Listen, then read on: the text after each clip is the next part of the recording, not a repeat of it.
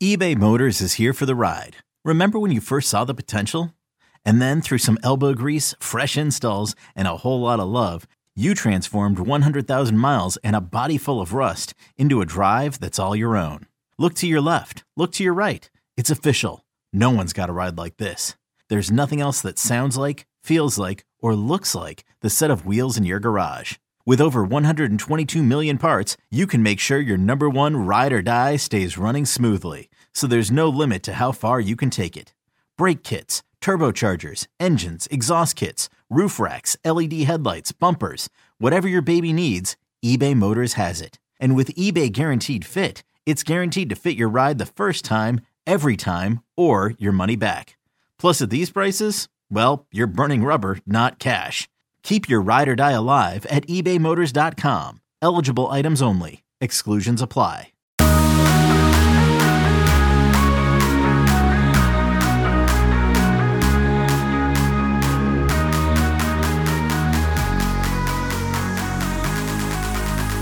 Welcome into the Lions 24 7 podcast. Happy to have you back with us. Tyler Donohue, Sean Fitz. Bunch to get to once again on this episode. We're going to talk about some interesting crystal ball developments. Some new picks are in, pointing towards Penn State that we are going to address. One in the 2021 recruiting class, another in the 2022 recruiting cycle. And the 2022 class is something we're going to spend a little bit of time talking about this episode with some help from our mailbag. Of course, the five star mailbag coming your way. Additionally, a conversation I have been teasing during the last few episodes. We're going to get that to you on this episode. Brian Stumpf president of the Elite 11, had a chance to, to be really involved, engaged with Christian Veilleux for three days down in Tennessee uh, from June 29th to July 1st for Elite 11 finals. Hear from him directly on what him and the staff saw from Christian Veilleux, where the positives are, where the work needs to be done, and what they think Penn State is getting in their 2021 quarterback commit. But Sean, we turn our attention toward another Penn State football preseason step toward a kickoff that we don't quite know how it's going to work yet, but July 24th, that's Friday, through August 6th, this is the period where we've been saying the football comes out for some walkthroughs. I just know there's going to be a football on the practice field at Penn State. That's far enough for now because it's something that we have not been able to say for so long. Yeah, it's it's it's just we go back to when it was announced, and it seems funny when we talk about just bringing a football into football workouts, and I guess that's where we're at right now. And uh, yeah, I mean that's going to start on July 24th and and run a couple of weeks. Uh, first actual practice, as we know practice to be uh, supposed to be the, the, the week of, of August 7th. So, uh, I mean, eh, getting closer. I mean, I'm not sure that uh, I'm not sure where anything stands. I mean, there's been some some rumors that the Big Ten schedule would be out by the end of this week. I don't know that that's uh, completely going to happen, but that's you know basically when it's been tossed around. So you know if it's been if it's been rumored for this week, it, it probably should be out fairly soon. Um, so we'll see what happens with that. Uh, as far as getting back into workouts and things like that, obviously you got to keep your protocols, keep your testing up, and keep uh, you know trying to stay ahead of the curve, and that's uh, been something that some schools have not been able to do. You saw last night that Michigan State. Um, by the way, we're recording on a Thursday in case we miss anything that happens on a Thursday afternoon or a Friday morning or something, as we usually record on a Friday morning. Uh, but it, you saw Michigan State shut their workouts down with a staff member that came and tested positive. So uh, you know, just avoid those little slip ups, and, and, and you'll be okay. For now, we saw some you know photos, some so just a very a, a very brief glimpse into what they're doing right now, uh, working out with masks in the weight room and stuff like that. I mean, that's basically what you got to go with. And you've got, uh, you know, you've got six hours per week uh, of walkthroughs, uh, excuse me, uh, eight hours per week for weight training and conditioning right now. Going to move to walkthroughs next week. But uh, yeah, I mean, you, you just got to get back and sort of round yourself back into shape. And that's, that's really what July has been about believe it or not, most of the players on this roster have, have been back for about six weeks now, and and th- this summer is has been a tricky one, and, and and I know these guys are. I have to imagine there are, are, some severe levels of impatience and, and not knowing what the schedule awaits for them, not fully understanding what their season's going to look like while putting in this kind of work. And as you said, that photo gallery up on, on Penn State's website, um, you know, you, you, saw those guys working, but they are wearing those masks, and I'm just thinking, man, w- those workouts look difficult enough. Half of those workouts look difficult enough. Um, you throw in the mask, that, that's a lot to be going through. And, and you just wonder when these guys put their head on the pillow at night, you know, th- if they're wondering, what are we working toward? Is there going to be a football season? It's got to be hanging over their head, just as it is hanging over our heads, covering the sport and, and the fans who hope to see this team play football. Um, you know, if, since these guys got to campus, June 8th was the start of that phased return. A week later, they get into these voluntary workouts. Now, the the the non-voluntary workouts, mandatory workouts, were supposed to start July 13th, but because of the the revision that the Big Ten did and putting out uh, the the conference only schedule and some other uh, impact on, on their approach, those are now technically deemed voluntary. But as we know, the, the team has reassembled. They, have been putting in those eight hours for the last you know week and a half or so. Now it ramps up twenty hours. Uh, you're looking at eight hours in, in, in weight and training and conditioning, up to six hours for walkthroughs, and, and that's what we're saying. There's there's going to be the use of the football finally, and then another six hours for meetings. That's film review. That's team meetings. That's positional meetings. That's one on one meetings. And and so to me, this is more so a staff uh, a step for staff communication because after really being relegated to these Zoom meetings over the course of months, and, and particularly for some of the first year coaches like a John Scott Jr., Phil Trautwein, Kirk Ciarrocca, Taylor Stubblefield. This is a chance to get on the field um, and, and, really try to communicate and, and, and take a new step in that relationship. And as as Kirk Ciarrocca specifically is laying out his vision for this offense in a walkthrough format. I don't think that's anything to sneeze at. Uh, you know, it, has been one thing to see them go from from one phase of the of the voluntary workouts to another sa- phase of what's essentially the voluntary workouts, but this has always seemed to be a bit of a bridge toward the practice field, and it's hard to believe. You know, what do you say? August seventh. That's t- approximately two weeks away from now. We're thinking that they're going to be out there practicing wow. I mean that, that's that's you know this is all this is all kind of scheduled under the assumption that kickoff would be september 5th when they laid out this preseason plan by the ncaa if they're not kicking off september 5th if they're kicking off later than that i don't know how everything is impacted in august but again these guys got to campus six weeks ago and now we're saying practice is starting in two weeks I don't know what we've learned in six weeks, but uh, full steam ahead, I guess, uh, from a football player's perspective. And so I guess you can only control what's going on within your campus, even as we've seen uh, various Big Ten programs hit and have to push the pause button on their summer yeah, well, I mean, you've got uh, a couple different situations here We practice. I mean, I don't know that it's going to be practice as we know it.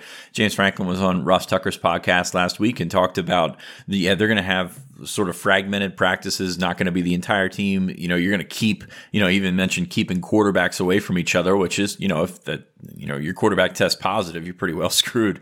Um, so you, you got to keep these guys away from each other. So I don't think it's going to be, you know, full practice as we know it, full bore type stuff, but, you know, you've, you've got to learn to adapt with it you mentioned the Zoom meetings a little bit ago. I think I think those stay, and I think those stay for the long term. And just basically from talking to people around the program, they've been probably more productive than they thought they would be. And this is something that we've seen, you know, these, these players have adapted to not only Zoom for practice, or excuse me, Zoom for meetings with coaches, but also, you know, Zoom for classes and things like that. So, you know, you've learned how to be productive from that angle, which is, you know, it's a, it's a, it's an acquired skill for, you know, probably a younger group of people. So it kind of works for the uh, for the student athletes here. But uh, yeah, I mean, you, you just don't know. The, the, the thing that I keep holding up with is you know something like Michigan State last night. I mean, anything can go wrong and, and just shut it down completely. So um, you got to avoid those slip ups. You got to avoid those positive tests. You got to keep not only your players uh, in line and healthy and, and staying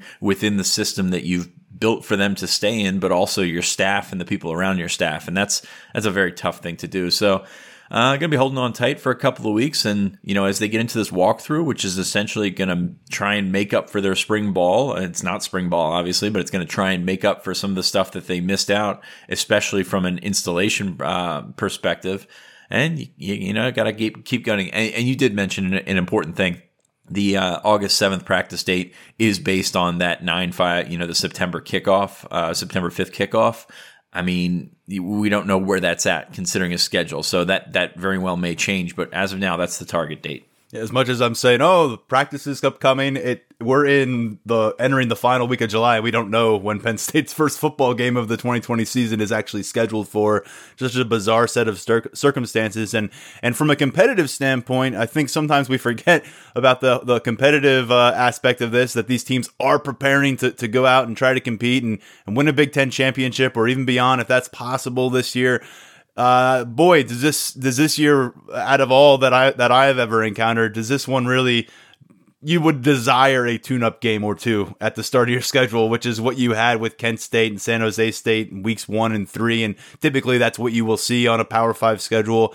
Couple cupcakes, maybe a, a really challenging matchup out of conference in the mix, like you had a trip to Virginia Tech, but and nope, it's going to be. We know you didn't have spring ball. We know summer was shaky, and and and we'll see how August goes. But if they get into September and they're playing football, it's here's your first Big Ten opponent. The next one, the next one.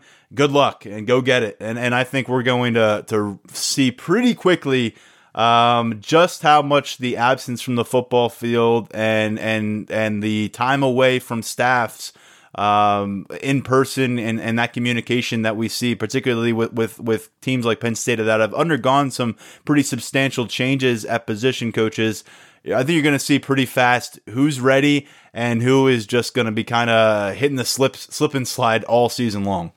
Yeah, and we didn't even reference anything like uh, or make jokes about. I apologize. Uh, Rutgers being capped at 500 fans, uh, Syracuse doing the same. So this little movement across uh, across the country where fans are just you know going to be shut out. Clemson, you saw no uh, no or they're, they're going to start the uh, semester remote. Um, you know, there's just a lot of things that are that are piling up here, and that's you know it seems I don't know. It seems like we're going in waves here where, you know, there was some optimism and then pessimism and then maybe a little bit of optimism in the last week or so. And you see these high school in states and things like that, uh, you know, sort of pushing forward with their schedules while others are shutting down. You mentioned Christian Veilleux a little bit earlier. Bullis is not going to have a season, so I don't know what's going to happen with him. And, uh, you know, it's just the, there's just, there's so many different ways to go and you just kind of just keep holding out hope there's going to be football. And I, I just, I, I keep going back to there's, there's so so much money at stake here uh, with these programs that it's uh, it's going to be hard to turn down. I, I, think there's going to be reasons to turn it down, and I, you know, I, I, think some of those are good. Some of those, you know, you could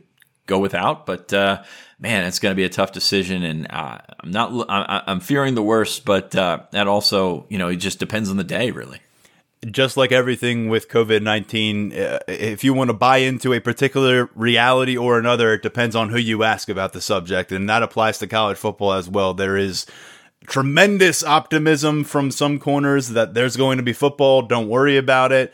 And then there are people who are saying maybe we'll see football in the spring, maybe not um, and forget about in the fall. Somewhere in between is probably where I'm I'm landing, and I'm just looking around me day to day and seeing where this takes us, and and we're doing our best to talk about it here on the podcast. But nonetheless, July 24th, uh, a big day for Penn State football in terms of taking a, at least a step forward. And any steps forward at this stage, you, you got to appreciate them and savor them a bit because you're kind of uh, waiting for another step backward at times over the course of this entire process. And and I will say, one month from Friday, one month from July 24th that is scheduled to be the first day of in person classes um, back at Penn State. I know they're going to be having a lot of hybrid settings, a lot of online courses, but that is scheduled to be the day when students are back mingling uh, on campus in, in a different way. But for the first time since pre spring break. And, and that is a long span and one of those hurdles that we said this Penn State football program,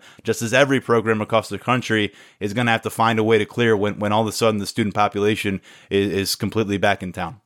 Yeah, assuming that student population is completely back in town. I know that's an ongoing conversation. So, uh, you know, wait and see. I guess we got time, so that's good. We got time to wait and see, but that's uh, that's kind of where we're at right now. And uh, it's a you know it's an uncomfortable sort of middle ground for us as we kind of wait to see if we you know have some have work to do to this fall and or if we have to keep doing what we're doing now which is kind of treading water so hopefully hopefully we got some work ahead of us Uh, well, recruiting fortunately keeps on going, and, and, we got some recruiting coverage in just a bit. But I want to let you know Judge Culpepper was on a call with us on Tuesday uh, with the media beat. Penn State's been great, really th- through these four five months now, uh, weekly basis, getting us staff members, players, uh, guys to just kind of throw questions at.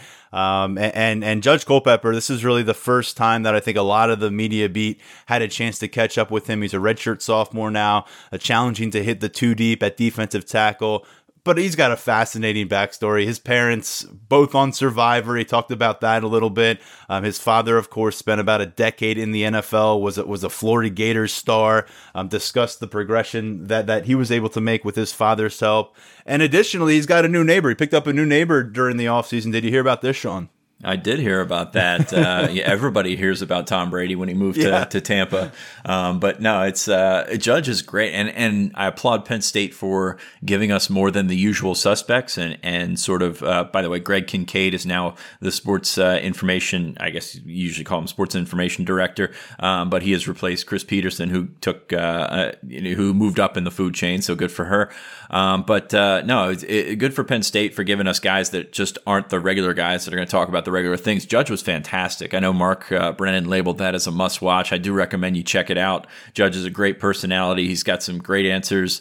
Uh, doesn't have much of a filter at this point. Maybe he'll get some coaching on that. Throw but, it, uh, throw in a little bit of color along the way consistently. Yeah, in the in a good way. I yeah. mean, it was entertaining. It was great, but it was just uh, you know I don't know if you want the kids around for that one, but uh, no, it's it's great. And I'm I'm excited to see what Judge can do because this is a guy that uh, when I was talking to people before the shutdown, uh, when, when, you talk about guys who had very good winters, uh, Judge was one of those guys, and and it's interesting because a lot of the talk has been about Hakeem Beamon at that defensive tackle spot, and that's really the battle that you know we're looking forward to. You kind of got that first tier where you've got the starters in Mustipher and Shelton, and then you've got Fred Hansard who's played a bunch of ball, so kind of slid him up to that third spot, and then that fourth and fifth spot very intriguing with Culpepper and and Beamon in terms of you know I think those guys can both play and and both give them some solid minutes and solid reps this year. So I'm excited to see what can happen. I mean, if you take a look at some of the, the verbal cues from, from James Franklin over the years, one of his phrases that he likes to go to is this kid, you know, will work himself into a player here. And that's a, that's a thing that Judge Culpepper, that's a thing that he said about Judge Culpepper in the past. And that's a thing that, you know, I think kind of rings true with, uh, with what he's able to do. Um, I don't know that he's going to be flashy. I don't know that he's going to be a guy that uh, you know is an all Big Ten guy or anything like that. But you know, he certainly has the pedigree. He certainly has the work work ethic to get there.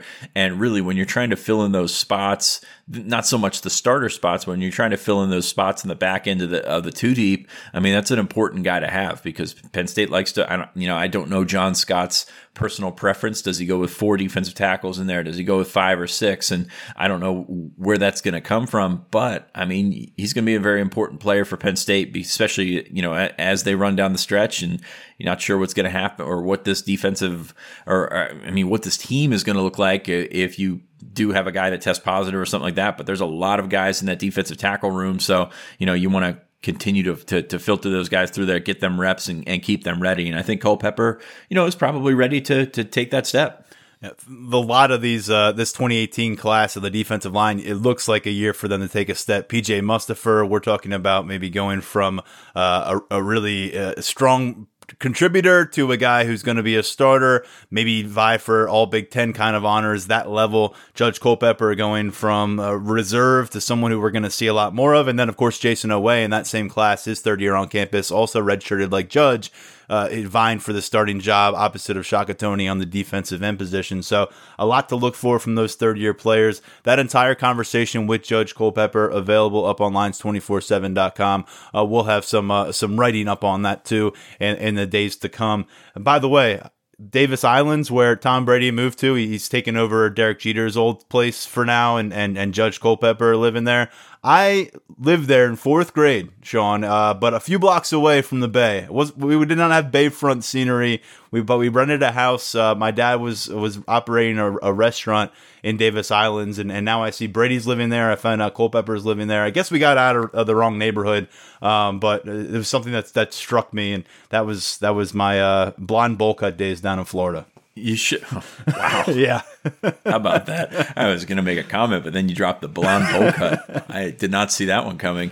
Yeah, should have kept that. Uh, should have kept that house down there. But uh, no, it's pretty cool. like I said, Judge, uh, check that out on the site. Judge was fantastic. He's listed as the backup to PJ Mustipher on the official depth chart, just ahead of Beamon. Uh, I'm kind of curious to see, you know, where you go from there. I mean, we mentioned not sure what John Scott likes in terms of uh, of a rotation, but uh, the the third guy at the other spot, Damion Barber, no longer here, transferred to Austin Peay D'Von Ellies is in there. Aeneas Hawkins is listed there, but I mean, Aeneas Hawkins hasn't played. I, think he's played one game so far. Joseph Darkwa still really uh, just a mystery in terms of what he is able to do. You know, physically, he looks fantastic, but you know, still a little behind because he came from Germany, and that's a tough transition to make.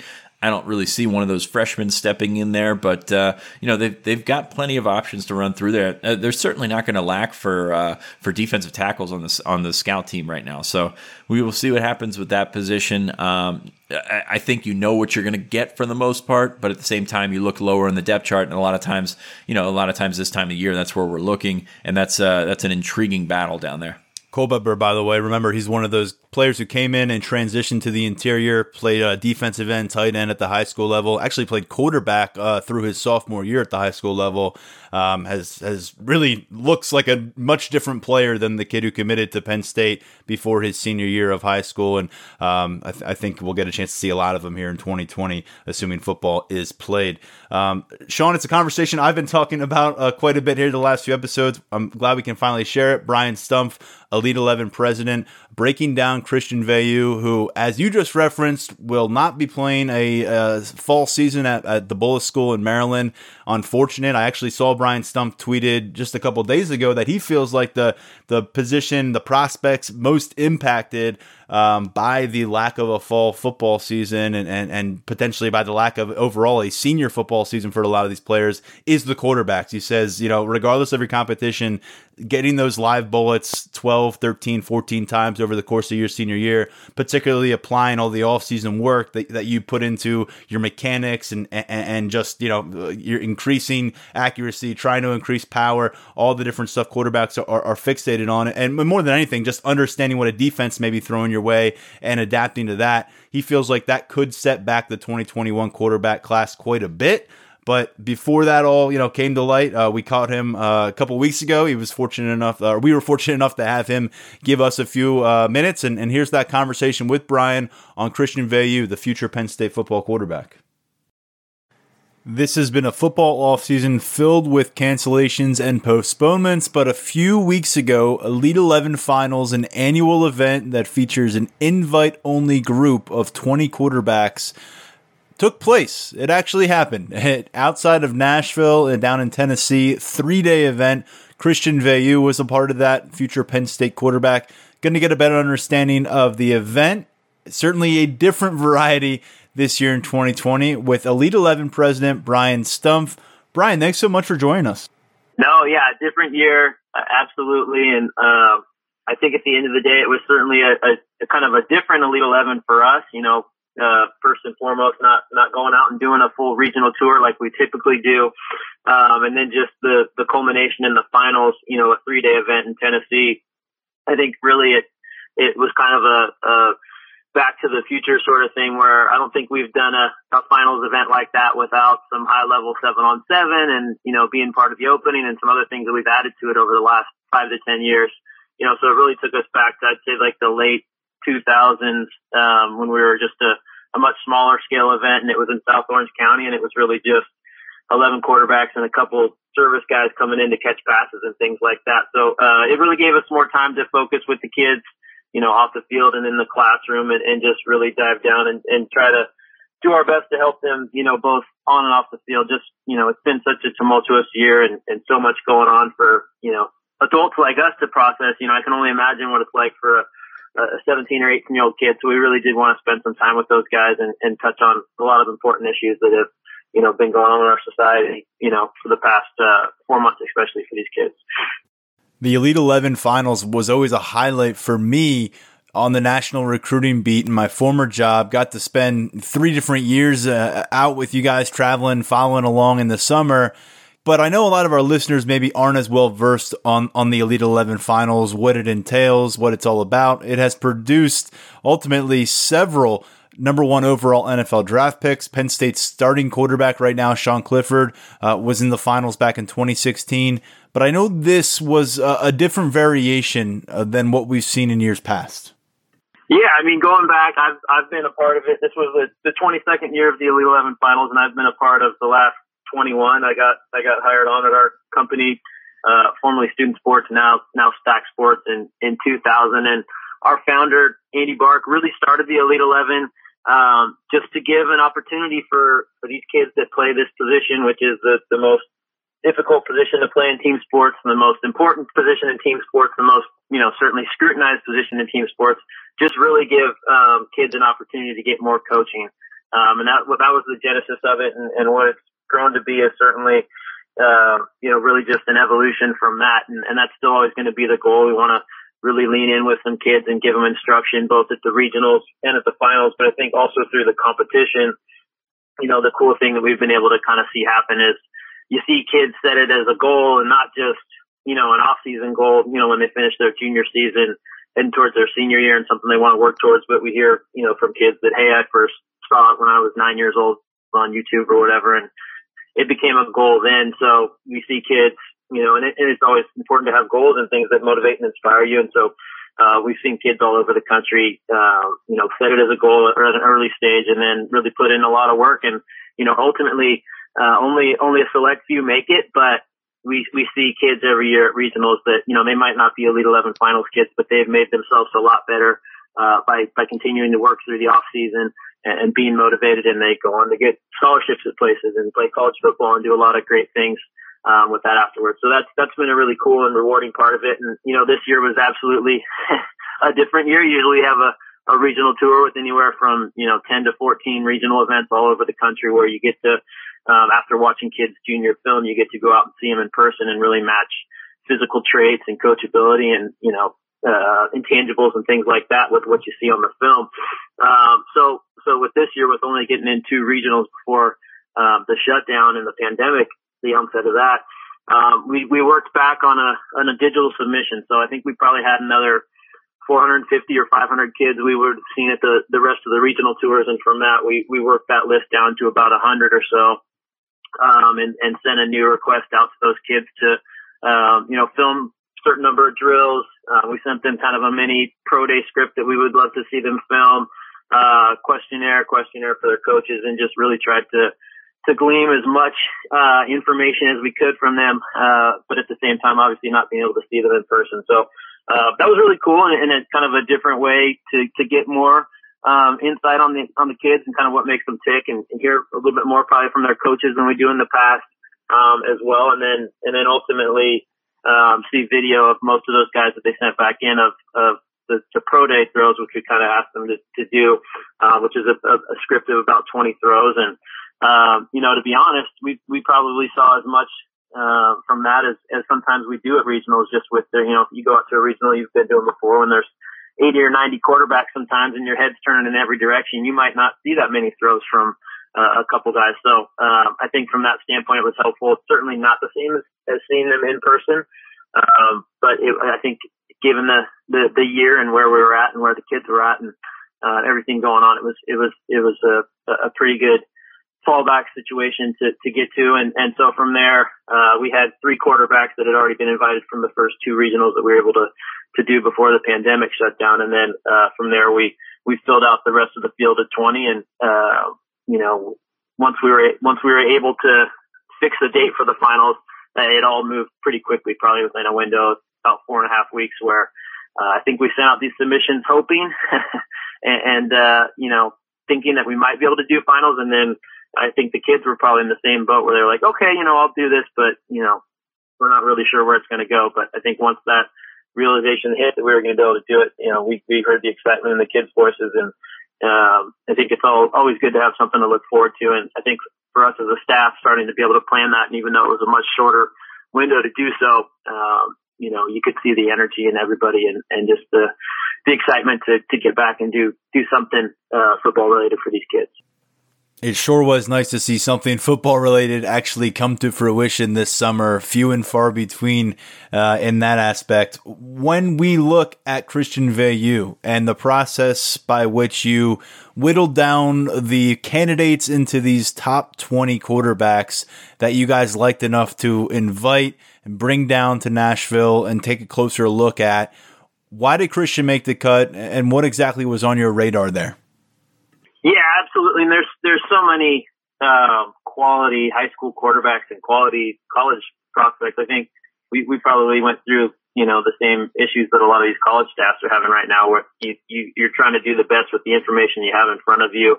Um, and, and when you get down to the end of it, and it's the same again for the, the college guys, and they have a little bit more of a system that they'll try to fit guys to, obviously. But you know, when you get out of you know in each class, there might be a top you know, four or top six or a certain tier where, you know, I think most programs in the country would, would give their, you know, their left arm to, to get guys like that onto their college football team. Uh, but then when you get, you know, there's, when you get down to the guys that are power five caliber guys, you're really talking apples and oranges and who fits better and what systems and things of that nature. And, you know, the more you're able to learn about them, you might be able to create a little more separation, uh, especially as it relates to their mental makeup. But there's so many physically gifted kids out there and, you see that every year when you get to go out and and, and uh, watch these guys at, the regional camps and this year through the digital submission. So so many talented kids. It's really hard at the end. Um, I think with with Christian, um, he he really first popped on our radar um, last year actually when we did the the Ohio regional at Massillon. Um, and, he was actually the, the quarterback MVP at that regional as an underclassman, which isn't very common. Um, he's a big, strong kid, six four. I think we weighed him at, in at exactly 200 pounds when he checked in for the finals. Um, and you love his his story and his journey as it relates to you know being a, a Canadian um, and, and seeking out competition the last couple of years and coming down and playing in the states and you know first at Canisius and then even going to a higher level of competition last year at Bullis and um, playing against you know some really good teams and some really good players and other other programs that have a lot of D1 kids and things of that nature. I think um, he's a lot more battle tested than he probably would have been um, staying home. But his his physical physical ability and his arm talent uh, to throw from a clean pocket, especially, is is you know really top end of this class. I think we saw that last year at the regional, um, and then we saw that again with the the submission tapes that he sent in this year, um, working out with some of his guys up there in Ottawa um, that he was able to get access to during the during the shutdown. So uh, I think he's a he's a certainly a very physically talented passer, um, and, and somebody who's got a lot of a lot of upside as he continues to develop the rest of his game. Since you have been on the Elite Eleven staff for more than twenty years, you're you're often my historian with this event. I, I come to you with questions about years past, and and one here is: Has there ever been a Canadian quarterback? Who has reached this level of the competition, or is Christian Veilleux kind of charting his own course? I can't recall too many, um, and certainly he's the first one to make the finals. I think that that's that's always the thing that's hard to put in context is the level of competition. You know, so you get you get some highlight tapes, and it used to be YouTube, uh, especially for for Canadian quarterbacks, and we've had quite a few come to to regionals over in the past years, and you know you know, being a Jersey guy, there used to be a good Canadian contingent that would come down when we had the, the old NFTCs at Rutgers and um, certainly the Ohio camps and things like that. You, you get a lot of good good prospects to come down, but they aren't first. They aren't usually quarterbacks. Um, they're usually position or skill guys. Uh, sometimes you get some good D linemen. Um, but it's it's hard to put into context because you see the different the different style of offense, obviously that um, the schools play up there with Canadian rules for the most part. Um, and and one, you wonder how it translates and then two, the level of competition is always something that's really tough to gauge from a film. So uh, I think we've seen some physically talented kids in the past. Um, Michael O'Connor certainly stands out as one, um, who was another Penn State signee who went down, I think, and played his, his last year or two at IMG actually, um, who was a Canadian. He, he was probably, um, off the top of my, top of my head, the, the guy that went the furthest in terms of, you know, how we discussed and you know, probably in the top 30 or so for, you know, if we took 20 guys for his year in quarterbacks, he was certainly discussed, you know, in those final meetings. Uh, but there hasn't been, there hasn't been too many, um, that certainly got to that, that part of the stage and, you know, Christian being the first to actually be selected for the finals. You and your staff, I'm sure, face some challenges from a logistical standpoint with travel, considering the circumstances all over the place. But we're talking about an international journey for Christian Veilleux. I know that took a bit to overcome, but once he was actually feet on the ground there in Tennessee and you got a chance to see him in some drill work, what were you, Trent Dilfer, other members of the staff coming away from and talking about in regard to Veilleux? Uh, I mean, he can, when it's, when it's clean, uh, he, he throws the ball as well as anybody in this class. And, and I don't think there's any question, especially the first day, you know, and we, we asked him to do some, some hard things this year, um, at the finals. Granted, there was no seven on seven and things like that, but, uh, the pro day script that we do is, is challenging. And then the, the target slash conditioning challenge that we created, created the last day kind of out of thin air was, was even more physically challenging.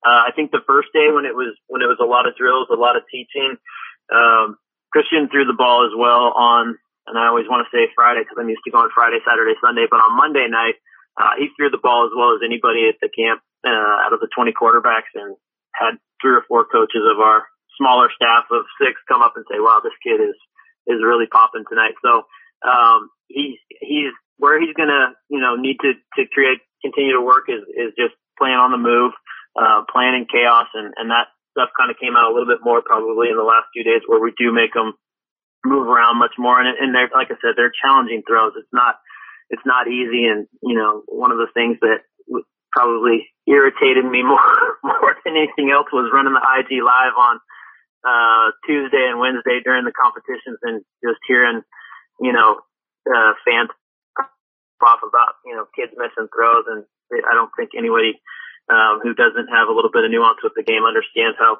how challenging some of the stuff uh, was we were asking him to do, especially with no off season. Really, you know, these guys have been at the mercy of whatever fields they can get access to, and certainly not working with their normal high school coaches and having spring practices and um, you know even private trainers that some of them traditionally work with. So we knew going in a lot of these guys. Uh, were going to show rust, and I think that that came out more as the the competition went through and, and working out uh, three days in a row. But uh, he's he's a clean passer. He's got a beautiful stroke. Um, it's compact. He's he's very accurate when he's when he's all set up. Um, so I think those things really shown the, the first night. Um, and just continuing to work on how he plays in chaos. And, and you saw a little bit more on that in his junior film. He did make some good plays on the move. Uh, he is, he is a, a sneakier, probably run threat than people are going to give it credit for when he does pull it down. And he, he's a big kid and he's going to get bigger. Um, but he, he can deliver the football and, and put it right where it needs to be when he has time. That sneaky athleticism is something that we've discussed about Christian Veilleux's game. And let me ask you this. There are quarterbacks who maybe excel when they have to improvise, which is, uh, you know, it sounds like maybe something that, that Christian will need to work on. But when they're given time in the pocket, they may be finding difficulties uh, from a mechanical standpoint, from an accuracy standpoint, and it just doesn't come together for them from that platform. Starting off with that foundation and knowing athletically what he can maybe build off of that beyond the pocket when forced outside of his comfort zone. Is that a starting point that, that maybe is advantageous uh, for an incoming college freshman? I think so. I mean, I think, you know, and, and the, the toughest thing with camps is obviously to, to evaluate guys that are more of, you know, the, the dual threat, um, or maybe athletes first at this stage. And, you know, the, the passing might come in time, uh, cause there certainly aren't drills, um, to simulate much of what they can do with their feet and the damage you can do with your feet in a camp setting. Um, so I think that really also goes back to systems and fit and, and you know, which school a kid's going to and, and what that offensive coordinator wants to do you know, I think the, the passing for us has always been the, the separator as it relates to great. There can be a lot of guys that can be really good quarterbacks in college and still not maybe have a, a clean stroke and be a great passer, but there's so many other things they do to threaten the defense that it, it creates a lot of big windows in the passing game. And, you know, they don't have to be right on the face mask. They, they just put it on the guy's body and he's going to be able to make the play for him. And just as you go farther in football, those windows are going to get smaller. So I think with with Christian, you know that if you can block it up on third and eight, he's going to be able to make a throw for you.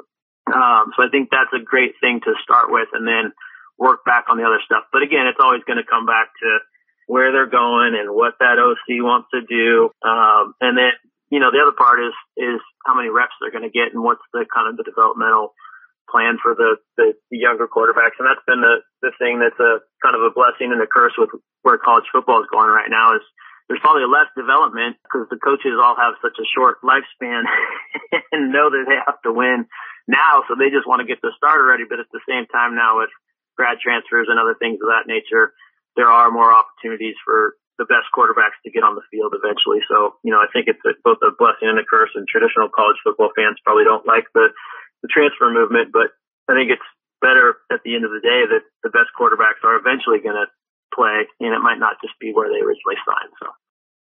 One more question to toss your way regarding Christian Veilleux, and, and that is looking long term. That's what you guys are all about at Elite 11, setting the stage for development into college, development at the NFL level, ultimately, a lot of success stories.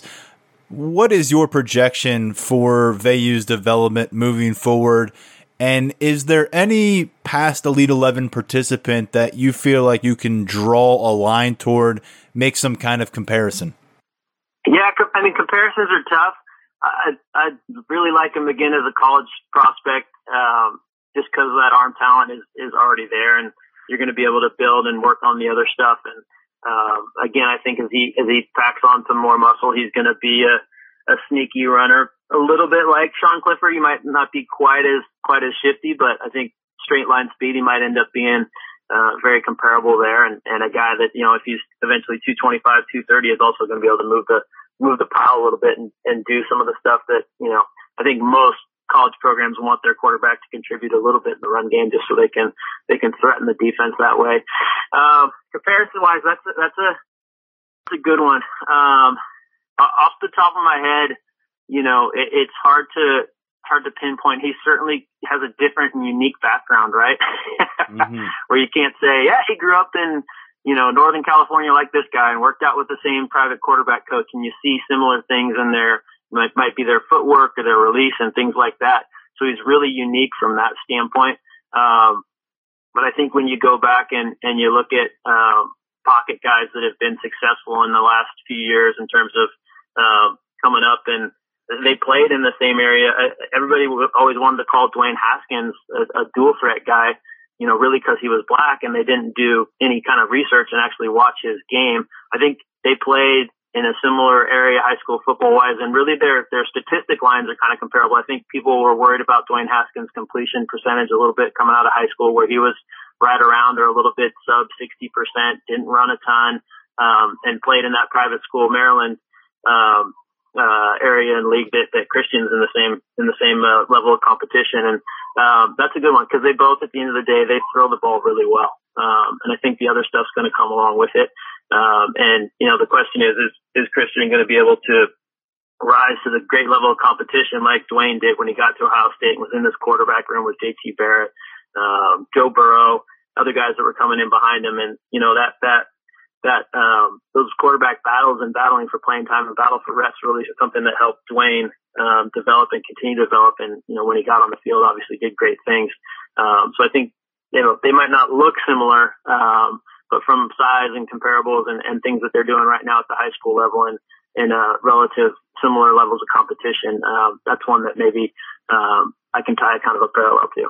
Let's finish with a look in the rearview mirror back to that 2016 Elite 11 class. It's one that at the end of the day, Tua Tagovailoa stole the show. He was the MVP, and, and, everyone got to know a lot about him with Alabama. But you had some big names out there: Jake Fromm, uh, Tate Martell, Dylan McCaffrey, Sean Clifford fit in quite well with that group, from what I recall. Penn State fans very familiar with him now as a second-year starting quarterback with the Nittany Lions, but what did you see from Sean going into his senior year at the high school level that kind of encouraged you that this could be an outcome for him? And, and what are some traits that still stand out four years down the line?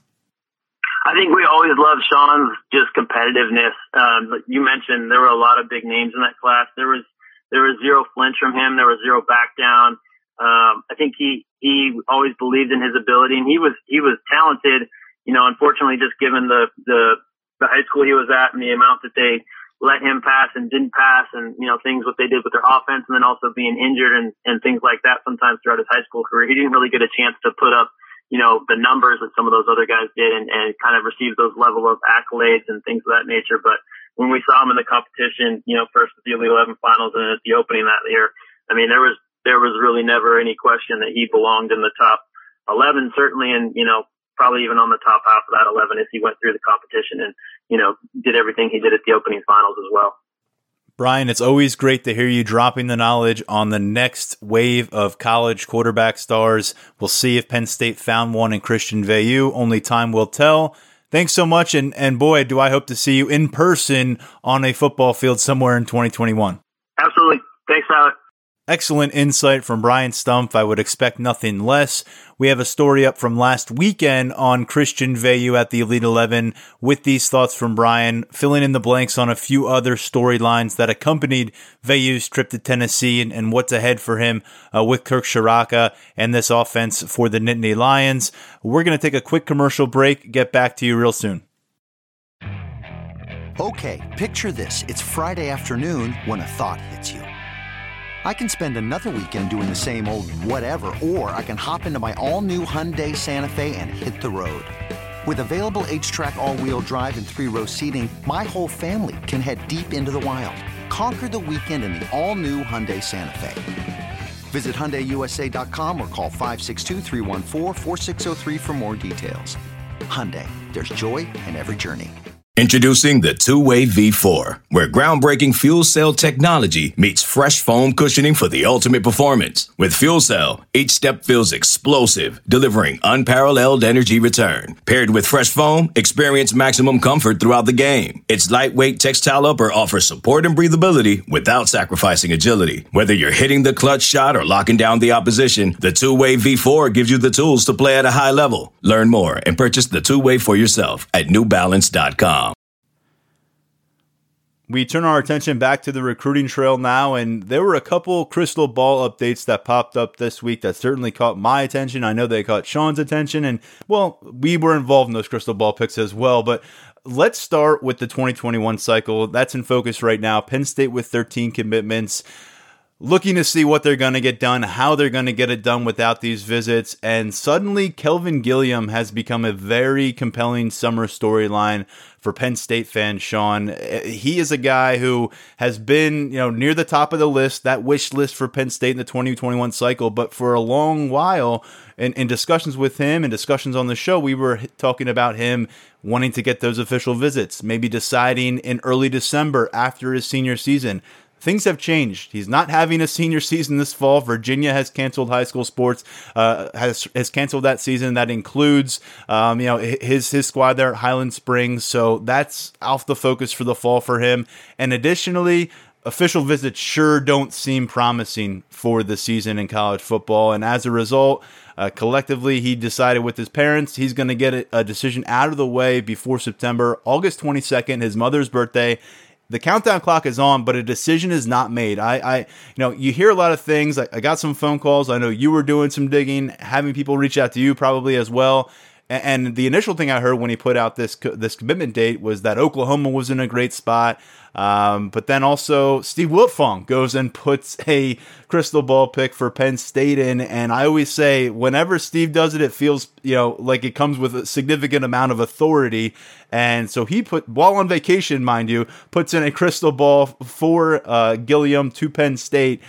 Oklahoma has a, crystal ball or two from from the Sooners insiders on 24/7 Sports. But I actually just went right to the source on Wednesday evening and talked to Kev- Kelvin Gilliam for about 15 minutes, Sean.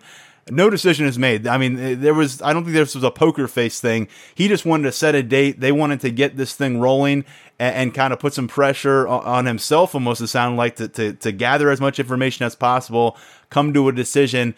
He mentions Texas, Florida, South Carolina in that mix of teams that have been very consistent, but it really does feel like what we've heard Penn State is in there, Oklahoma's in there, and out of all those schools he talked about, one has actually physically hosted him on campus, Penn State in January. And I feel like Penn State and Oklahoma both probably feeling pretty good about where they stand right now. He's got an entire month, and that's a that's going to be an agonizing month for him. And uh, it's it's it's good to have a decision date out there, but when you put it out there this far in advance and give yourself time to talk yourself in and out of things, that's a that's a tough prospect to do. Steve Wiltfong put in his crystal ball for Penn State this week. Uh, I talked to Steve, and you know the reasoning behind it. I mean, a lot of people think that Kelvin Gilliam's going to Penn State, um, and it just you're right. It does make sense with the, with the logical pick. He's been on campus. I think. Uh, like I think he said the right things to Oklahoma as well. Our Oklahoma guys uh, on on the twenty four seven Sports Network seem to feel pretty strongly that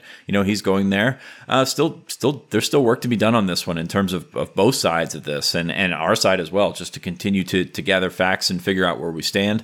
Um, I'm I'm still on the fence right now. I, I think Penn State is in a pretty good spot, but I you know it's tough to, to to make that pick because there's so much that comes with it. So uh, you know I think it, it is one of those two schools right now. What he mentioned, Texas, uh, uh South Carolina, and Florida. Yeah, and and those those are schools that he's built a relationship with. I know South Carolina is also in the in the top five for Damon Harmon, as is Penn State. Uh, but Harmon looks to be and Oklahoma. To, and, yep. yeah, Harmon looks to be pegged to Oklahoma. When he announces, uh, he's a high school teammate. He announces on August first, so you know that that may have some sway in it as well. So uh, very very uh, there's a lot of intrigue in this one because you know number one, uh, Kelvin Gilliam is probably going to make everybody feel good about themselves when he talks to him. He's a great kid. Uh, I know you've talked to him a couple times on the phone and come away very impressed with his uh, with his character and the way that he's been able to announce, uh, answer questions and, and, get on top of things. So you know that's sometimes that's what happens in this recruiting game is you run into nice kids and nice kids make everybody feel good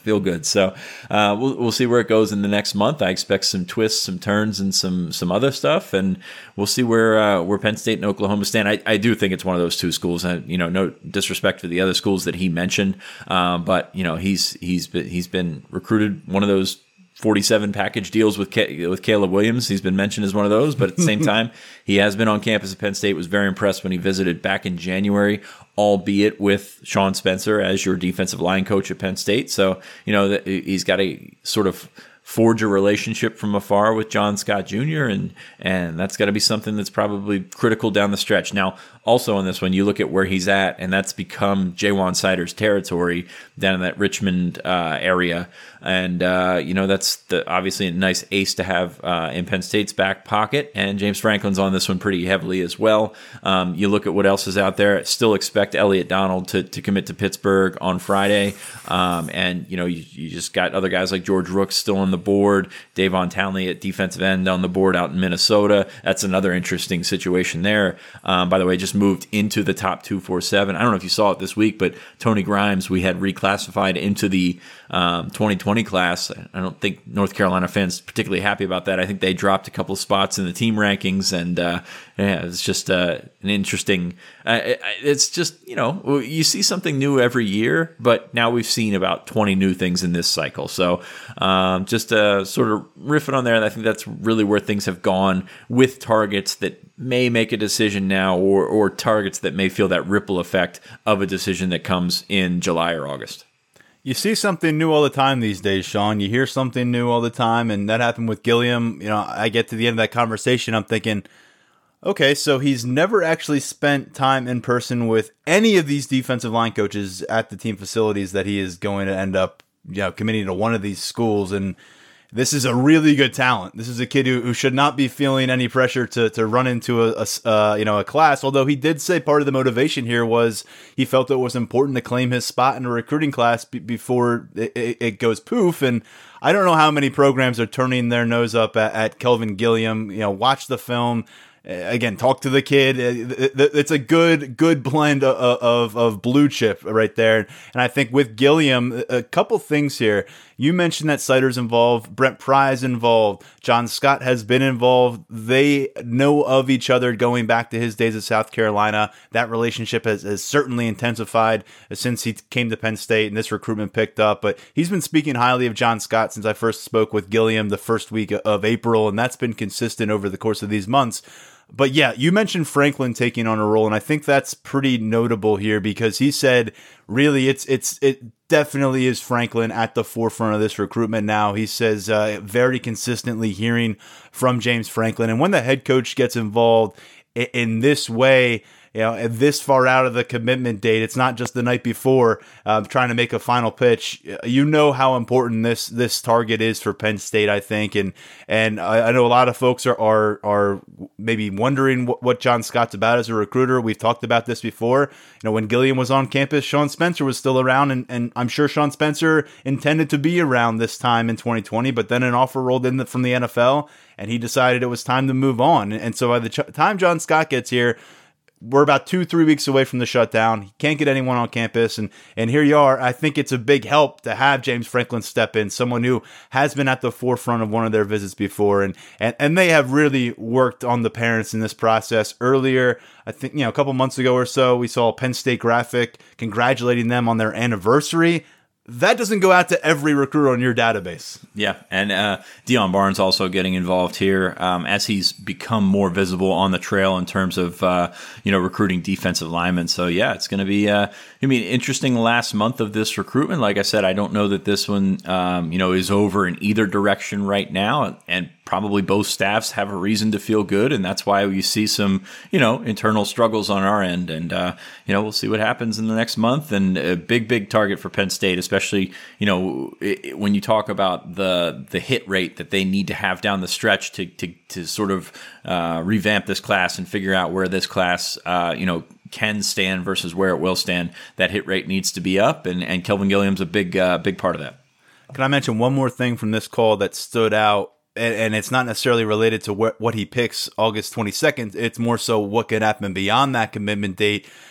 If the NCAA finds it uh, suitable to uh, reinstall official visits, whether that window comes during the fall or or d- down the stretch, a few weeks leading up to the December early signing period. I don't know. Just hypothetically, if official visits are reopened, he wants to use he wants to use those to explore campuses, and and, and his logic makes plenty of sense to me. He says 2021 prospects deserve that opportunity to use official visits, whether or not they already chose a school. And I know people are going to say, well, Franklin, uh, we hear all about this policy of when you commit, you're not visiting other schools or you're not in this class. I don't know how Franklin, and, and that's just not that's not only unique to, to Penn State and Franklin. That is something that a lot of coaches try to instill. And if you have the clout, it helps you be able to instill that more. But it, I don't know how that can be enforceable right now. I don't know how you can, you know, tell a kid straight up in his family, like, you chose us during a time when we're in a global pandemic and there's no official visits available. Now you want to go check out a couple campuses that you couldn't get to on your own or afford financially to get to on your own. Now that window's open, wouldn't you prefer almost that they go make sure that they are, are on board rather than coming with resentment in their heart towards the staff? And, and that's going to stick with them. I don't care who the player is. I just feel like th- this is a year where you kind of throw some of those parameters out the window. You know, and, and he made it, it's something that I haven't heard from a prospect yet. He just says, those open up. I don't, you know, whether you chose a school or not, I committed to a school or not. Under normal circumstances, I would have committed to that school because I already made four or five official visits, did my homework, and landed on that school. I'm doing it now because we're in a pandemic and there are no visits. But if visits pop up in November or December, you better believe I'm going to be encouraging myself to go and make the most of those and maximize those, just like every recruiting class before me. And I can't fault anyone for that. And I know it may ruffle some feathers down the line when you see committed players visiting other schools, maybe even within the Big Ten conference, but. I, you don't have a heart if you can't see why that makes sense this cycle. Yeah, the, those 2021 kids have just been thrown for a loop in terms of what to expect in their recruiting process and what they've been able to do. It's certainly a big gray area because, I mean, let's be honest, as a staff, you, are going to discourage them taking those visits. There's no doubt about it. I don't know that you can step in and say, all right, well, you, are out as, you know, is not that they do that in the first place, but as you sort of, you know, I think there's levels of discouraging the visit. And I, I mean, it's just, that'd be a very tough conversation to have. Uh, like I said, I don't think Penn State's in a spot, even if they did open up visits and things like that. I don't think Penn State's in a spot where they're going to find themselves losing a bunch of guys down the stretch, um, you know, taking other visits, what have you, um, because of, of the process in which they they brought these kids on you know sort of laid out the expectations and that's a big thing is is laying out the expectations before you commit as we're going to talk about a 2022 kid uh, who's announcing next week. Uh, but it, it's it's a very tough conversation to have. It's a it's it's very So I mean, it's pretty cut and dry in terms of what they expect. But you're right. This 2021 class has not had a chance to have an official visit yet. I mean, this is that like nobody has been able to do that. And and when you take official visits out of it, um, that's one thing. When you take all visits out of it, that's that's another. I mean, these guys have not had the ability to do the on-campus research they need to do. I mean, talking even just like face to sitting face to face with a professor for your pr- prospective major or just you know hanging out with the players in the players lounge that's a big part of, of, of these decisions to a lot of these kids is that fit and that feeling. And we talked about it uh, i think last week penn state's one of those spots where you need to sort of excuse me, acquire that feeling. And, and, you know, that's kind of how it's, how it's gone for this cycle. So, um, we'll see how that develops in the, in the next, uh, coming months, because I, again, I don't expect visits this fall. I think it's, uh, you know, a huge undertaking. And unless you, you know, figure out if there's a certain number that you can take or figure out if you can take just officials and not officials. I, I don't know how it would possibly work out. I think there's, sort of positives and negatives to everything, but the negatives will end up overriding the positives. So, uh, don't know how that's going to work out, but I, I agree with you. I think I think you kind of owe it to them, but at the same time, I don't know that it's just going to be a free for all if visits do happen to open up in a window down the road. In this cycle of all cycles, though, Sean, I just don't know how a coaching staff. Oh, absolutely. Case, yeah. How, I mean, how from, can, how, from human how, perspective? I mean, that's the thing. How can here's the other thing though? How can you justify saying look, Kelvin, you committed to us. We're going to need you to stay here. We know this is the only campus you've been to. It's going to be the only campus you're going to get to, and and and we need you to stay with that.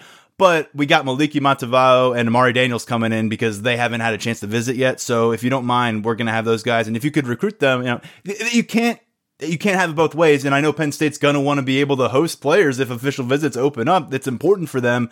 Hey, you got to. This is a this is a cycle to make some concessions in a lot of ways from a football perspective, and I think that has to be one on the recruiting trail. And the communication is important between coaching staffs and recruits, and, and that popped up in a big way last Friday as Jerry Cross was on the verge of becoming Penn State's first 2022 commit, the tight end out of Milwaukee, Wisconsin. We talked about this in the last episode, Sean. Something that at Penn State sounded like they would prefer for him to sit on that decision and think about it a bit more. I guess he's done his thinking because he has announced next Tuesday a decision is coming and is this commitment number one for the Nittany Lions in 2022? Uh, I mean, I, I think so. I put in my crystal ball for Jerry Cross. It, it's it's interesting. Uh, it's a situation that popped up last week, and we talked about it on the first episode of the week. Um, it's a situation that popped up where it just kind of came out of nowhere, and and as I mentioned, commitment conversations are more than one conversation. So you can sort of take in I mean, there, there's levels of the relationship that you have. Tyler Bowen and Ty Howle have have handled this one to Penn State. I mean, I, I don't know that Franklin even talked to the kid before you know he he wanted to commit. Now that's obviously don't quote me on that, but that's just kind of how this thing works. Is that you know when you talk to 2022 kids, you know you sort of build the relationship out. You can't just call them up on the phone because of rules. You can't do that until um, their senior year, September 1st of their senior year. So it's or excuse me, their junior, um, and it's interesting because there's really no right way to go about this. You you don't want to take a commitment from a guy that you don't know, that you don't have a relationship with. Um, I mean, heck, we are talking to Cross, uh, he hadn't even, or his parents had not even spoken to the Penn State staff. So this was obviously a rough decision. Now all of a sudden, you're on their radar as a guy that wants in and they know that and they like you and they want to take your talent and everything like that. But there's some vetting that needs to be done. There's some conversations that need to be had. And it seems like they've had those conversations in the last week. He's set to announce on Tuesday. It's Penn State or Wisconsin. I think it's Penn State. I think the crystal ball is going to move Penn State's way. And, and I think Penn State's going to have their first commit, but it's just a, a really interesting scenario that I don't think they, they realized how interested he was based off the, the limited conversations that they had. Since then, it's been put out there. You can get to know somebody a little bit better, get to know their family, talk to the coach a little bit more about what to expect, and and sort of you you can go a long way in a week. I mean, the, you're not going to learn everything about the the other side in a week, but at the same time, this is a kid that's that's committing without visiting and without really even talking to the entire staff. So you can learn about uh, both sides a lot in a week. And this kid obviously wants to to get a decision in. Um, whether he plays football or not this this fall is still up in the air. I think he just wants to lock into a spot, and that's a something we'll get to in in, in our first mailbag question down the road. But uh, yeah, this is something that we're. I mean, it, is it unprecedented? Not exactly. I mean, th- this staff has had kids uh, try to commit without even talking to them first. Now that that was when they were at Vanderbilt, um, but no, it's it's been it's been that kind of what four months or four and a half months or whatever it's been. So nothing really surprising, but you know this this might be the trend that we start seeing where 2022 kids want to lock in their own spot. Your crystal ball pick is in. My crystal ball pick is in. We've got seven out of 10 on the confidence meter. Probably could go higher than that. And in fact, Evan Flood from our Wisconsin site did go higher than that. He picked Penn State with an eight out of 10 confidence. So that shows you uh, from the Badgers side of, uh, of things where, where this thing seems to be trending for a kid out of Milwaukee. Um, so this would be a notable pickup for Penn State to start off their 2022 class because we're talking about another top 10 tight end target. Uh, it's continuing that tradition that Penn State has done. We'll see what they do at the position in 2021, but they have been racking up the blue chips there. But a kid who's already weighing, uh, measuring in at six foot six, got the frame to fill out. He's pushing 220 right now, halfway through high school. And, and again, you're going into to uh, rival Big Ten territory to bring in uh, a player like this uh, yeah, circumstances are strange, but you like the talent in place. There's a reason why Penn State uh, pursued him this early, and and it sounds like they'll be willing to to open the door in this class. We'll find that out Tuesday. Uh, when we do, we'll have coverage on Lions 24 7, and uh, maybe you do find that first component of the 2022 class. Let's remember 2023 already found their first guy with Mega Barnwell uh, a little bit earlier. Sean, that leads us right into the mailbag, and, and as you referenced, we've got a question uh, regarding the 2022 class. Uh, here's the question. I know that the 2021 cycle is far from over, but I want to turn some attention to 2022. As with this cycle, it seems like some of the top 2022 prospects in the 24 7 sports rankings are ready to commit to schools that they might not have ever been to, like Cross. At this point, how many of the 2022 prospects that committed do you see keeping that commitment? And is Penn State already behind the eight ball without having a 2022 commitment yet? I mean, it, it's going to come down to a case by case basis. I I think they're going to kind of wait out. I, I don't see a, like a flood of commitments in 2022, and even the ones that do, and even Cross. I mean, you can't guarantee that he's going to stick if you know if he picks Penn State next week. Um, it, it's going to be a situation where they're going to wait out this dead period, and you know they sort of they still have a cycle intact. I mean, you can still sort of start in January, and, and you know if it comes to that, you start in January and start taking the, these visits again. So I don't know that there's these guys that are on the cusp of making uh, informed decisions. I think there's guys that are on the that that have been sort of sitting at home for a while, seeing the attention on the 2021 kids and gaining that attention on 2022 kids. Because really, there's not a ton to talk about besides recruiting. So I think that that has sort of played into it. Guys maybe think they're further along in the process than they are. We're going to see some guys that that think they're ready to make a decision, then back off on that decision, sort of tap the brakes.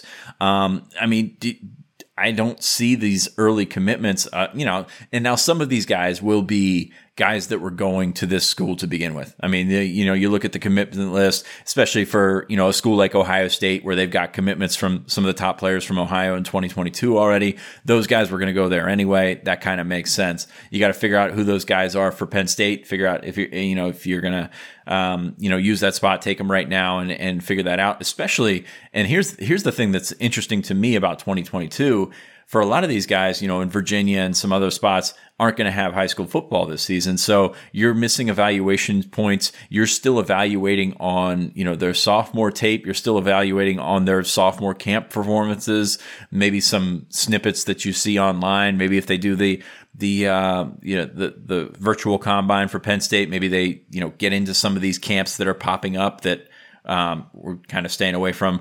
Uh, it's, very interesting from an evaluation standpoint with this 2022 class because you got to sort of take your information that was, you know, sometimes outdated and go on that. And sometimes that's good, sometimes that's bad. Guys peak at different times. We've seen guys that have come onto the radar. I think of a guy like, uh, you know, Jordan Houston, who's at NC State right now. Penn State was his first offer as a running back as a freshman. And by the time his, you know, late in his junior season, going into his senior season, they weren't even in the picture. They weren't even pursuing. So you've got guys like that that, you know, sort of get onto the radar early. And then all of a sudden, you know, maybe they're not the prospect you thought they were. Um, there's a lot of offers that go out. There's a lot of uh, situations where, you know, you, you do want a guy to commit, uh, you know, if he's a no brainer. I, I see Jerry Cross as a no brainer at that size, moving like that. But at the same time, I mean, these, uh, there's a lot of information missing from these decisions that are being made. So to answer the question, um, I don't see a ton of those guys sticking. These guys are going to be able to visit, and these guys are going to visit if they do take a, 2022 kid uh, early, because you know you can take an official visit in February, or excuse me, in January or March or something like that, and it doesn't move the needle as much as an official visit the next cycle. So I mean, I hey, I'm just gonna throw my hands up here in terms of what to expect with recruiting anymore because we're throwing logic out the window. We're doing all that kind of stuff. So yes, I do see 2022 kids making a decision. No, I mean, I don't really take those decisions as seriously unless it's a situation where it's a no brainer for some of these kids.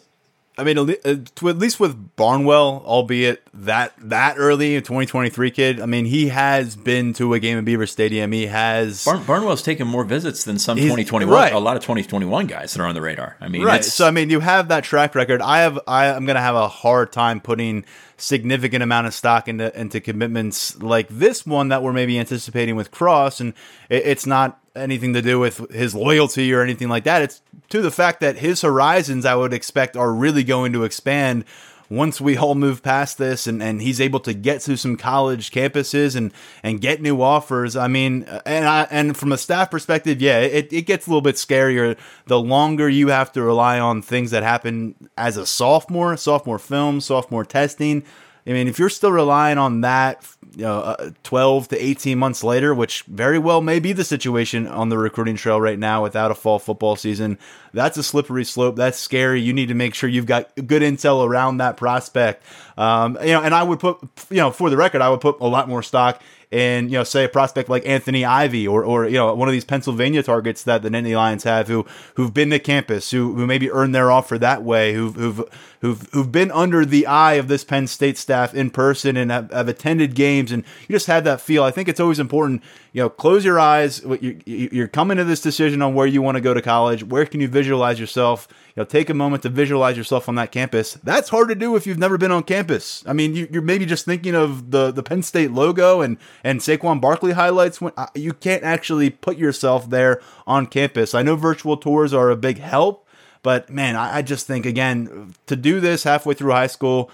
Cross, you know, Cross must have his reasons. Hopefully, we'll find out if if that's the move. Uh, we'll find out exactly what motivated him to make this decision. But with, with his offer list already, with with his uh, ranking and rating and, and, and, physical prowess, I just you know I don't feel like anyone at that age should feel pressured to, to get into a class. I'm you know that's why that's what's more surprising. Now if he had already been to a Penn State game, maybe been to a camp last summer, this makes a lot more sense. But again, uh, you know, like like you said, logic is slowly slipping away from the conversation in recruiting, and uh, and this is one we'll just have to stay tuned to. And, and in terms of being behind, that was the other part of this question.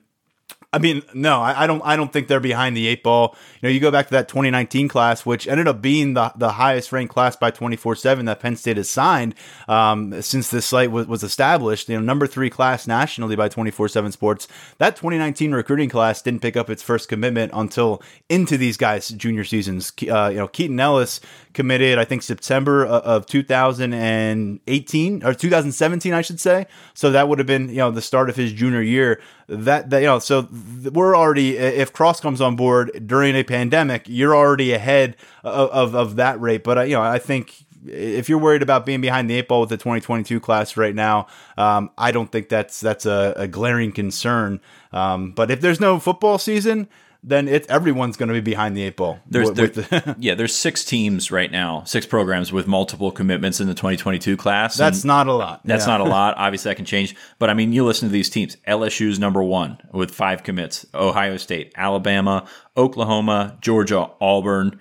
Yeah, programs that have a little bit of juice behind them. You know, Florida State and USC have uh, highly ranked commits, and actually Iowa does too. If Penn State picks up Jerry Cross, they'll be at number 11, just uh, in front of Michigan, just based off of his composite score, because all these schools just have one commitment. So I don't really think Penn State's behind the eight ball. Does think, Miami have like eight commitments like they normally do at I, this I point in the cycle? I assume they've had, uh, you know, Six future decommits? Yeah, six future decommit. By the way, uh, I don't know if you saw that uh, this weekend. James Williams, that's a big pickup for them Yeah. uh, over Georgia. And now uh, eight decommitments. Four of them have recommitted to Miami because there's nothing like South Florida recruiting. It's it's uh, in a in a map of its own. I think number I think I tweeted out number 53 nationally is their decommitment class, and that's ahead of Duke and Syracuse's uh, actual classes in the ACC. So that's. Uh, boy, if you if you think you know you're white knuckling when it comes to Penn State recruiting, uh, Miami recruiting is is in its own world, and Florida Every on top single of that. Yeah. year, it's like that with the Miami Hurricanes. It's it's, it's remarkable.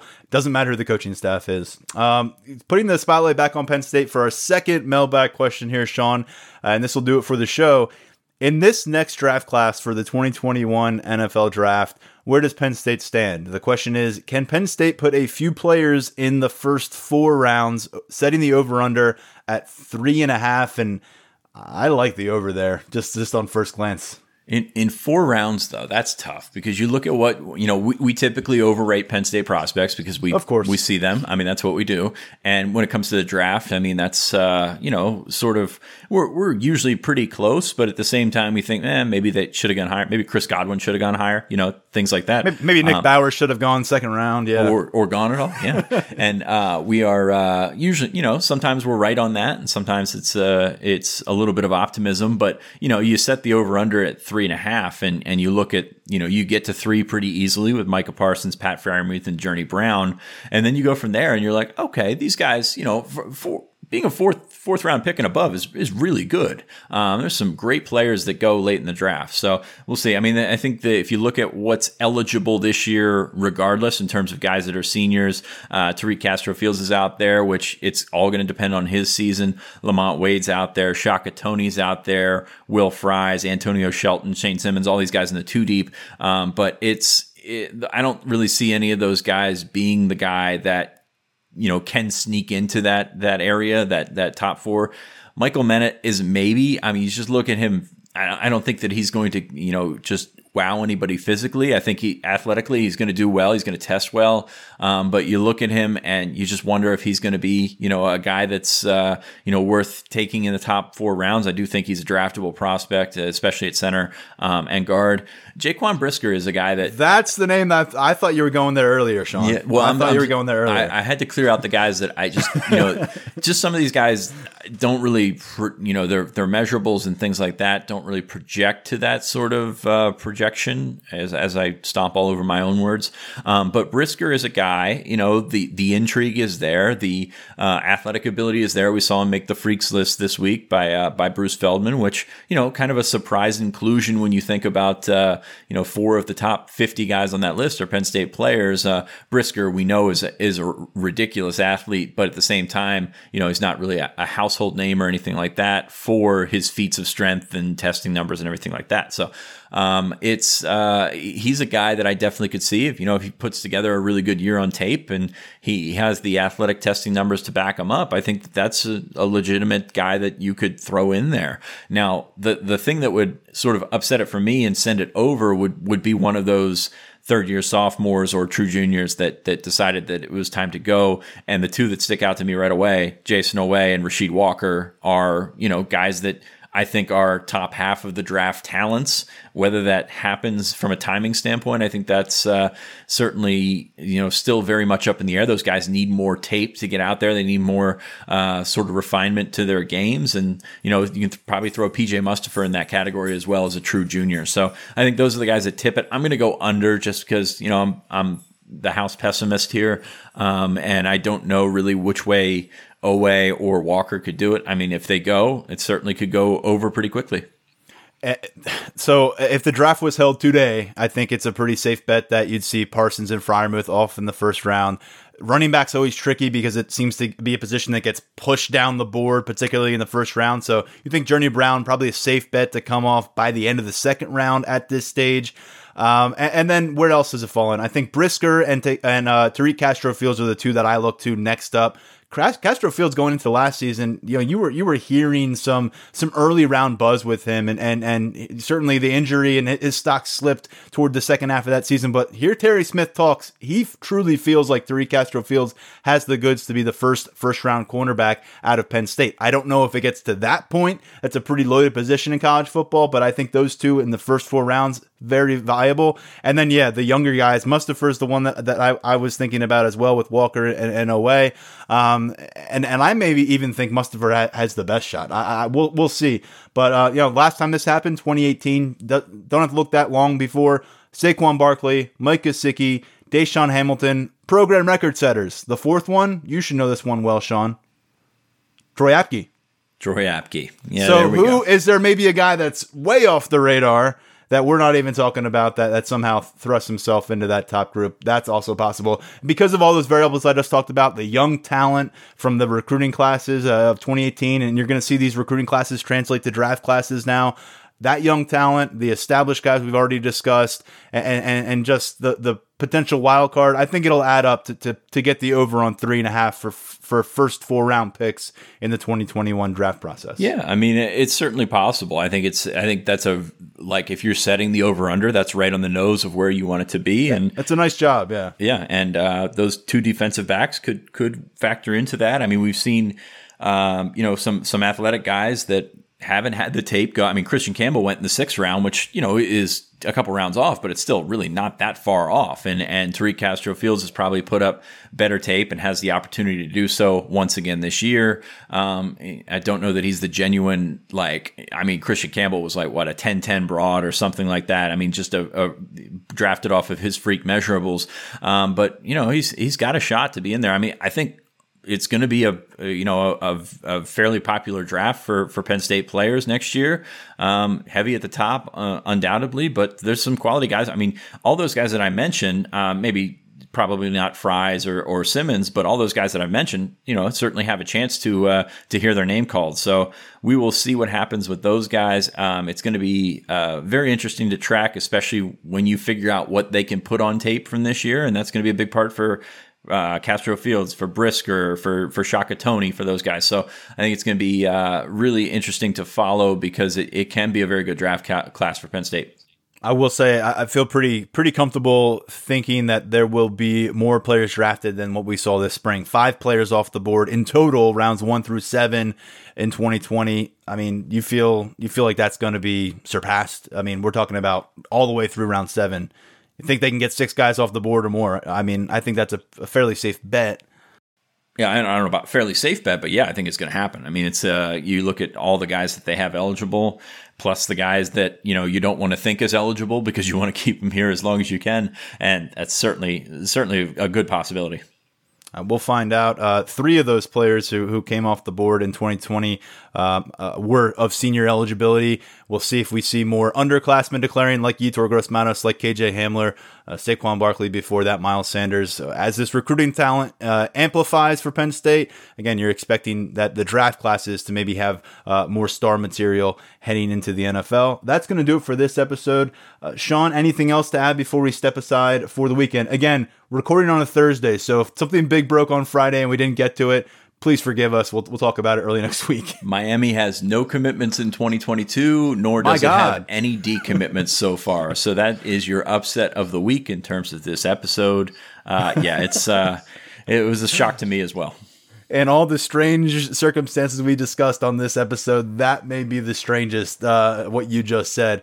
Uh, stay with us on Lions247.com. We'll bring you the latest on Nittany Lions football and recruiting. Drop your five star rating and review on Apple Podcasts uh, to, to give us some feedback and also to serve up your mailbag question. It could be featured on the next episode. Listen to us on Apple Podcasts, Spotify, and Stitcher. Uh, for now, we'll step aside. Thank you, as always, for listening to the Lions 24 7 podcast. Jeremy Renner returns to Paramount Plus for a brand new season of the original hit series, Mayor of Kingstown. My job is to create a balance, avoid a war. From executive producer Taylor Sheridan, co-creator of Yellowstone, There's some new players in town, and they brought the plague. and Antoine Fuqua, director of Training Day. I know it's always been a war zone, Mike, but this is next level. The mayor is back in business. Are you warning me? You're gonna find out. Mayor of Kingstown. New season streaming June 2nd, exclusively on Paramount Plus.